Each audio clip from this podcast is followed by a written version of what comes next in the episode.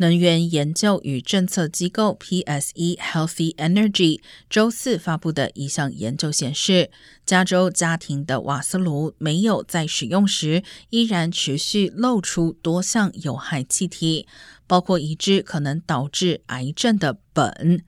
研究人员在大洛杉矶、旧金山湾区、萨克拉门托、佛瑞斯诺等地都收集了空气样本，发现全部都有超出加州环保局健康标准的苯含量，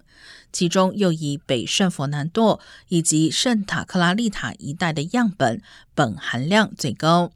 甚至户外瓦斯管线估计每年也泄漏约四吨苯至大气中，约等于六万辆车每年的苯排放量。